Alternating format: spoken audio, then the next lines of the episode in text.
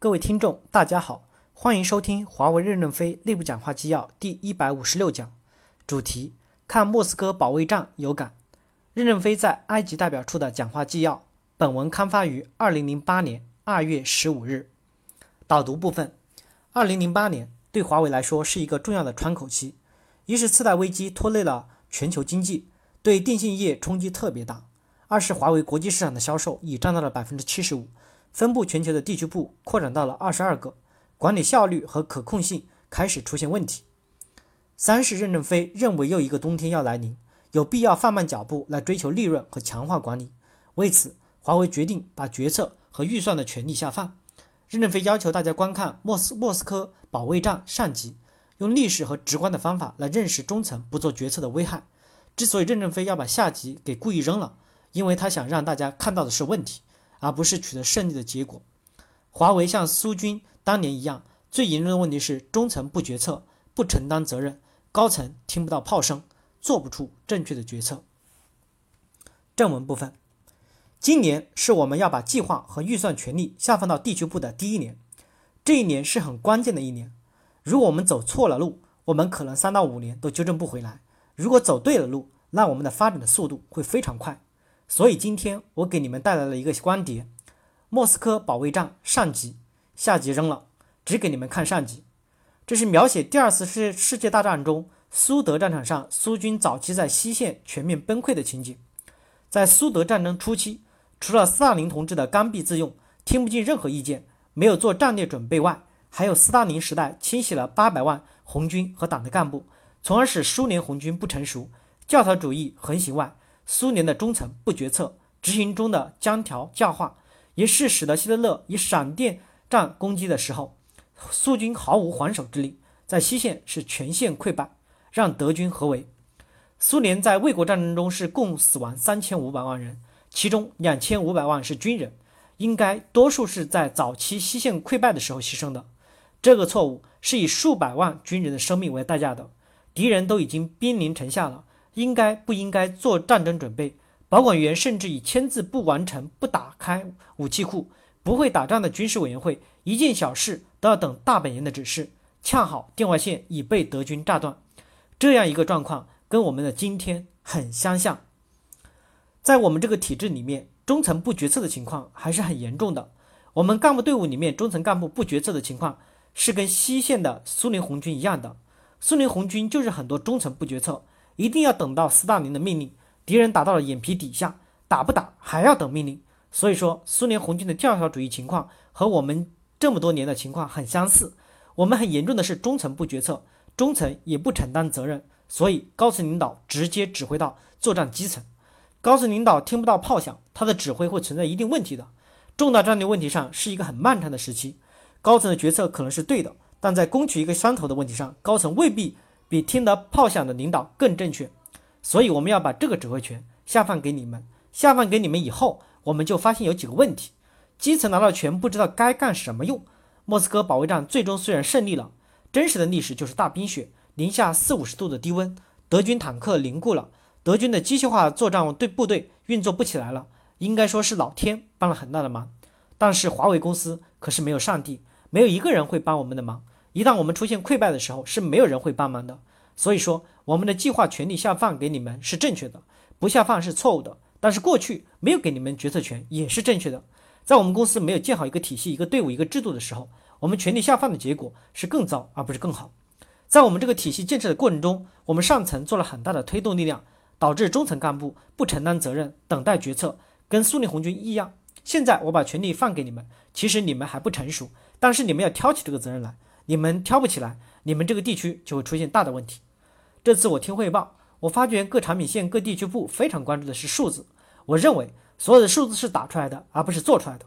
关注数字不错，千万不要忘了清晰的目标。二十年前，我们从今创建走到今天，我们的数字非常好。为什么？因为我们是打出来的。我们打赢了，一算下来，数字一定会好。打输了，怎么凑数字都不会好。我们也看到有些地区部短时间增长上来了。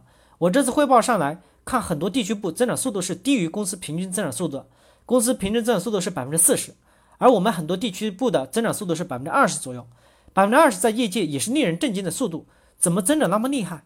但在华为是低于平均线。我们不过分的强调增长，这次增长慢一些的地区部就是前两年增长快的。对于这样的地区部，一定要强化精细化管理，强调有效的管理，将来为担任扩张的部队提供干部资源，提供方法的管理。任何一个部门扩张到一定程度以后，都会扩张不动了，这个时候就要回过头来进行精细化管理。但这并不是说前进的部队就不加强精细化管理。所以，我认为我们的计划体制是用来作战的，而不是用来向总部汇报的，一定要谨记。这一点一定要重视。如果不是这样的话，我们公司会逐渐的萎缩的。西方公司一看财务质量不好，马上就裁员，一裁员，财务质量就更就好了。爱立信没有前几年的裁员，我们是干不过他的。华为公司是非上市公司，有比较灵活的财务制度。我们讲过，非上市公司必赢这场战争，因为上市公司是关注三到五个月的财务报表，不然出问题，股价就会跌下去。我们是关注三到五年后的财务质量，最终当然是我们厉害。这次计划权下放给地区部，担任主攻的部门部队一定要有清晰的目标方向，一定要有成功的策略，而且要敢于奋斗。对增长目标达不到公司平均线的部门，要加强精细化管理。第二个，我们作战方式要发生改变，要从过去的农村包围城市转变到对大梯的突破，转变到对中央城市的突破上。因为我们以前考核的是销售领导、销售额导向，只要拿到销售额，不管它是哪个地区的，都算进去。这样导致的结果，重要城市不好进，就缓进了。我们一定要突破这个心理障碍，但是大家也要搞清楚，我说的是三到五年，而不是说从明天开始。我们也要加快适应这个方法的干部成长，而且我们在主攻战场上去培养干部和选拔干部，要使工资奖金各种杠杆起到作用，那职务杠杆也就没有问题了。队伍是打出来的，就不会再犯苏联红军的错误，低级错误就不会再发生了。一些不懂战争的人来指挥战争，这又怎么能成功呢？所以在这个问题上，我讲的就这一点。第三，我们要选一些好的运营商、好的中心城市作为目标。比如在 GSM 这个网上，我们攻不进上海移动，但是我们攻进了上海联通。那我们在上海这个地区的战略伙伴就是上海联通。那我们就要把优秀的服务经理、优秀的销售经理、优秀的融资经理派过去。什么叫战略伙伴？就是我们的资源优先向他配置，我们对他优先配置，我的我们的服务质量就好了，那他就会多抢一些客户，多抢一些粮食。战略伙伴在这些问题上就要加强体现。第四，我再次强调，当你得不到任何指示，孤立作战的时候，你以利润为中心是不会错的。你有权利去做这个事情，这个项目可以产生利润，他们都顾不过来，谁都没有给我指示，那我至少以利润为中心来做是不会错的。我们的态度是你得不到任何指示的时候，以利润为中心，地区部是完全有独立的决策权的。当你的战略问题上，你要加强请示汇报。战略往往是以牺牲短期利益为代价来获得长期利益。你不请示，谁给你补贴呢？战略问题也不也不急到你不汇报就死人这种程度。因此，你应遵循一定的程序。在这个授权体制上，我们认为这个中层布局次的问题慢慢就会体现出来。我们这个要加强转变。第五个问题，我讲干部问题。我们还是要强调公司的奋斗精神。我们不可想象不奋斗公司还能活下去。首先，我们不是中石油，也不是中移动，我们没有任何稀缺资源。华为公司有一天发不出工资。就树倒猢猢狲散了。我们没有什么可依赖的资源，唯一的就是奋斗。我没有强调所有人要奋斗，只是强调华为公司要奋斗。有的人说他不同意奋斗，我同意你这个观点。那你可以做一个普通员工。我们只选拔有奋斗精神的人做干部，在北冰洋建设基站，在中东的沙漠里面安安些铁塔是客观存在。你不能吃苦，可以离开华为公司。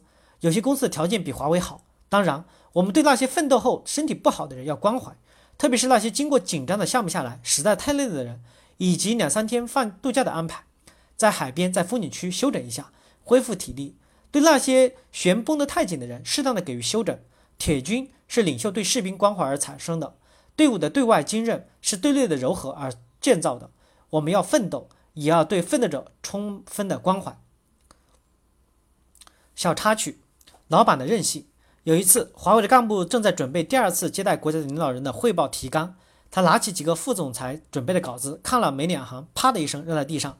你们都写了些什么玩意儿？于是骂了起来，然后把鞋脱下来，光着脚，像怪兽一样在地上走来走去。感谢大家的收听。